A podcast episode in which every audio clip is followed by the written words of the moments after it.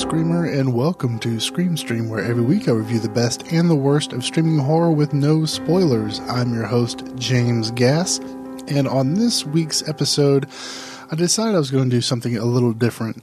Uh, I know I was going to uh, review Happiness of the Katakuris, but I decided to change my mind and uh, review Fifty Shades of Grey. No, I'm totally kidding. Nope, I am still going to review the happiness of the Katakuris. And then later on, I've got uh, some new news this week and also a ton of new releases on Netflix. And I mean a bunch. So we'll cover all that stuff after the review. So, The Happiness of the Katakuris was a 2001 film from Japan. And I'm not going to even attempt to read you the uh, original title because I can't read that. But it has a 7.2 on IMDb currently. And for a brief plot synopsis, a family moves to the country to run a rustic mountain inn when, to their horror, the customers begin befalling sudden and unlikely fates. This was directed by Takashi Miike, was written by I. Kennedy and Kikumi Yamagishi, and it stars Kenji Sawada, Keiko Matsuzaka, Shinji Takeda, and uh, quite a few others who I have no idea who they are. Never reckon I don't recognize them uh, or anything like that. Even well, it's kind of funny because I do watch a lot of uh, uh J horror, but yeah, I, I don't recognize any of these people. But I will say this: their acting was awesome, especially for this film and the kind of film it is. The acting was spectacular, to say the least. Uh, as far the, as far as the look of the film, had a really cool overall look to it. I really enjoyed the way it looked, uh, the way the tones changed throughout the film. Uh, and I should say properly changed. Now, I know a lot of times I will say I like how a, a film has a consistent tone or color tone or a consistent look. Uh, I enjoyed the way the look of this film changed when it needed to and sort of went back to a standard look for the overall film. Uh, so it was interesting in that aspect. Now, as for the story, this was the most bizarre film I believe I have ever seen since since like Eraserhead from uh, David Lynch. This film was just freaking bizarre. I mean, it was odd. The characters were just kooky. The story was kind of kooky. And of course, there was singing, a lot of singing.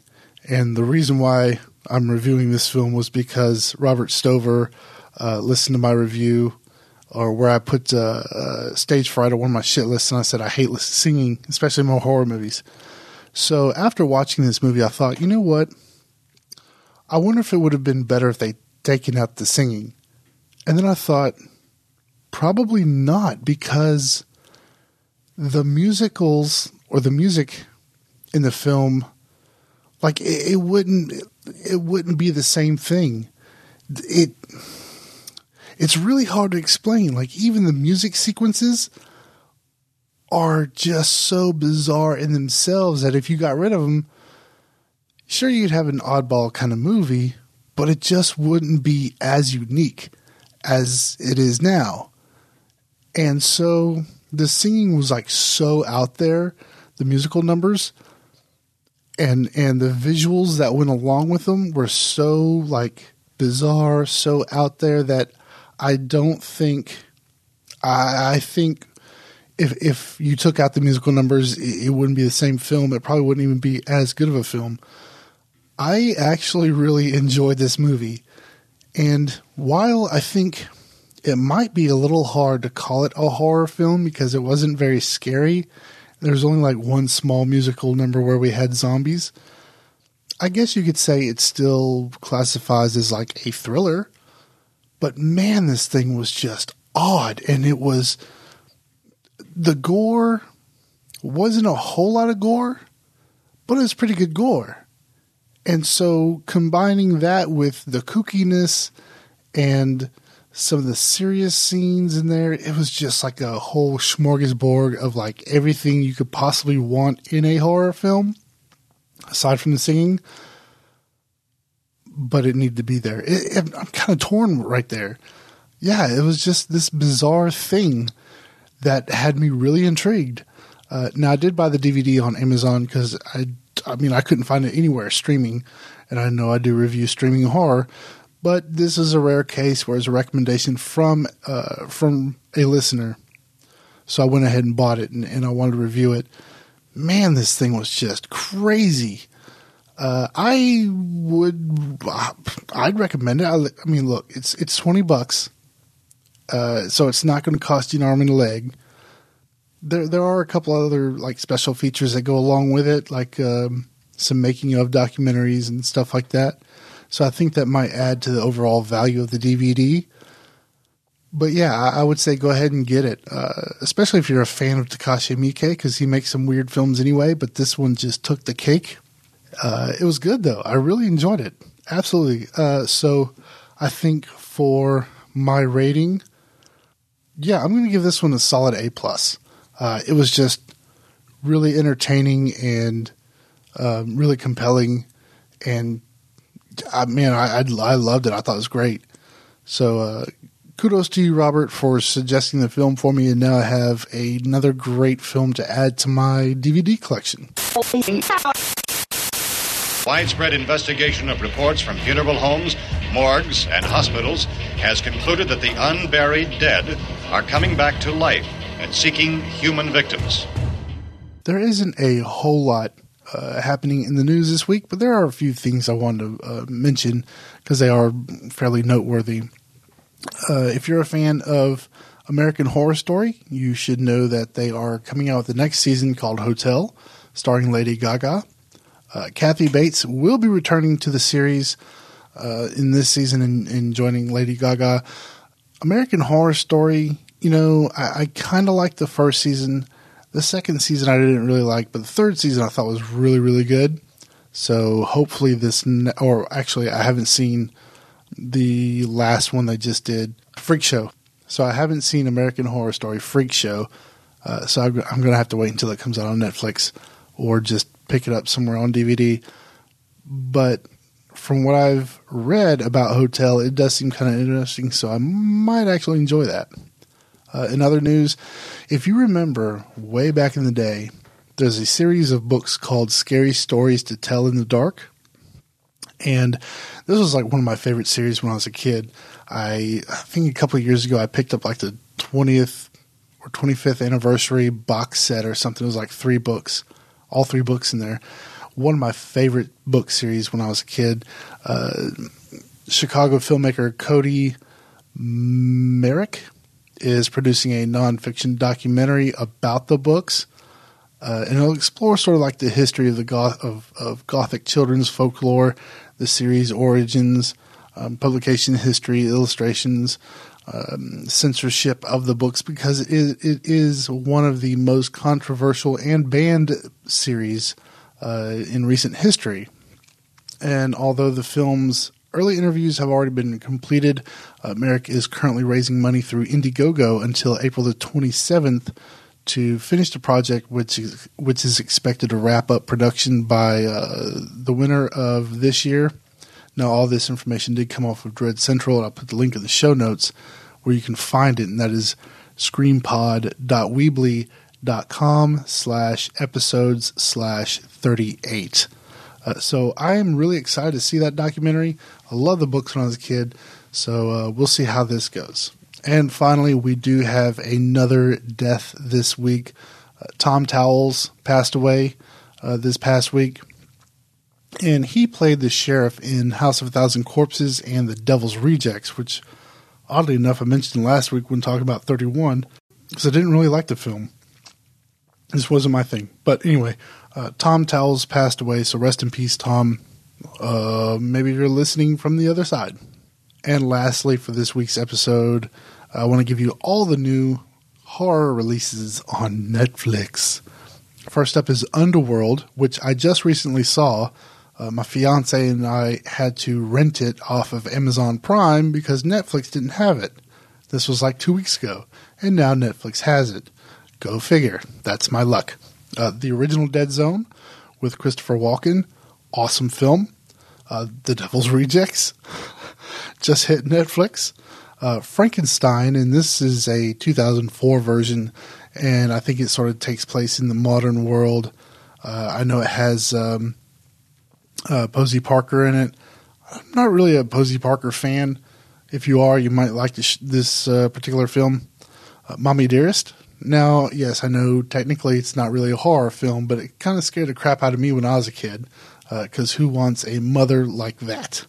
The Quiet Ones, which was a British horror film that came out last year or 2013. I think it came out early 2014. Was a it's a British horror film. I've seen it really slow burn. I thought it was interesting. Uh, it might not be for everybody. My roommate at the time hated it, just thought it's terrible. Uh, but I mean, I kind of like a slow burn, especially if it can still keep me interesting or keep me interested uh, while sort of dragging on, if you will. Uh, Starry Eyes. I've been wanting to see this. I've seen it hyped up on all the uh, horror websites. Want to see that? It's in my queue. Uh, Godzilla from 1998. You know that horrible film with oh, what's his face from from Ferris Bueller? I can't even think of the guy's name now. Matthew Broderick. Matthew Broderick. Uh, Leprechaun 1 through 6. As if we really needed these films to be on Netflix. Now, I know I, I liked the first one, I thought it was great. Uh, the rest of them, not so much. I probably wouldn't recommend them. Sleepaway Camp 2 and 3. Where's 1? Why is 1 not on Netflix? I've seen Sleepaway Camp 2 and 3, but I haven't seen the first one. Why did they not put that on there? What's the deal? All, and you know, it's the same thing with Nightmare on Elm Street 2. They have Nightmare on Elm Street 2 and 3, I think, and a couple others, but they don't have part 1. What what what is the deal with that? That drives me insane. Uh, next up is Devil's Backbone, Texas. Yes, that's the name of the film. I have no idea what it's about, but I did put it in my queue, so maybe it'll be okay. Next is The Houses October Built. You know, I, I thought this was going to be a really cool movie because I saw the cover and I read the premise. And then I realized it's found footage. And I put it in my queue. I started to play it. I'm like, you know what? I'm not going to even bother to watch this because I did make the statement that I'm not going to review any more found footage films on the show. So I threw it out of my queue. It looked kind of stupid anyway, so I didn't even wouldn't even bother with that. Uh, next is WolfCop. This is about a cop who is a werewolf. Yes, it sounds goofy, but I want to see it. I, yeah, I really do. Uh, I've seen it hyped up, and uh, especially by uh, Dread Central, they've they've hyped it up really really big. So I am going to watch it and and see what it's all about. And then lastly is Deep Blue Sea. And you might remember this one. This was the shark film with Samuel L. Jackson in it. I thought it was pretty cool. I enjoyed it. I might watch it again and review it on the show. Who knows? Uh, I yeah, I think I might do that. So there you go. There is your new releases, new horror releases on Netflix. Now I don't have a shit list this week because I just haven't had any time to watch uh, a bunch of movies or even go through my queue for that matter. Uh, it, has been crazy busy. Uh, this weekend I'm going to Tampa, so hopefully by the time I get back, I've had a good time and I enjoyed it because this will be released after I come back. So, to future James, hopefully you had a good time. And uh, that's about it for this week's episode. I didn't get any feedback this week, with the exception of uh, Robert Stover, who's a little nervous about the review. So, Robert, hopefully you're satisfied. I do want to remind you that Scream Stream is listener supported. And the way you can support the show is by going to patreon.com forward slash screamstream. Sign up for a monthly donation of any amount. But if you give at least a dollar or more, you'll get access to the Patreon only feed. And you sort of have like a direct portal to me, sort of, kind of, through the internet. Because that's the way things work. Uh, if you don't want to sign up for like a monthly donation, you can do a one time donation through uh, Square Cash, and that is cash.me forward slash dollar sign screampod. And for the next two month two months, I'm trying to raise at least $50 to upgrade the website and uh, get uh, a real domain name going. Uh, I have one. I just need to upgrade the website. And if they let me do it like monthly payments, it would be fine, but they don't. They make you pay for a full year up front, and I just don't have the cash. So that's why I'm trying to do this donation drive. So if you could help me out uh, either of those ways, Patreon would be really cool because, well, you, will get extra content and stuff. So please consider uh, supporting the show, and you can find uh, those links, if you don't want to go directly to Patreon, you can find that at screampod.weebly.com slash support. So that's it for this episode. I hope you're enjoying the show. I hope you're liking this sort of new format, quote unquote, uh, added extra content. I'm still, you know, building upon it uh, and trying to make that show longer for you, for you, because uh, I know um, that's what you wanted. You want a longer show, so I'm working on it and trying to bring you quality content. So hopefully you're enjoying the show. And if you are, you can send me an email at screamstreamcast at gmail.com or you can go to screampod.weebly.com slash contact and just uh, fill out the little form there and I will get your email. So send me some feedback. That would be awesome. And until next, oh, by the way, next week, I do this every week, don't I? Uh, next week, I think I'm going to be reviewing Starry Eyes because it does have a decent rating, or at least on Netflix it does, and I'm excited to see it. So next week I'm going to be reviewing Starry Eyes. If you want to go ahead and watch it and get yourself ready for next week's episode, go ahead and do that. Until next week, I'm James Gass saying, if it was real, the cameraman would be dead too. Good night.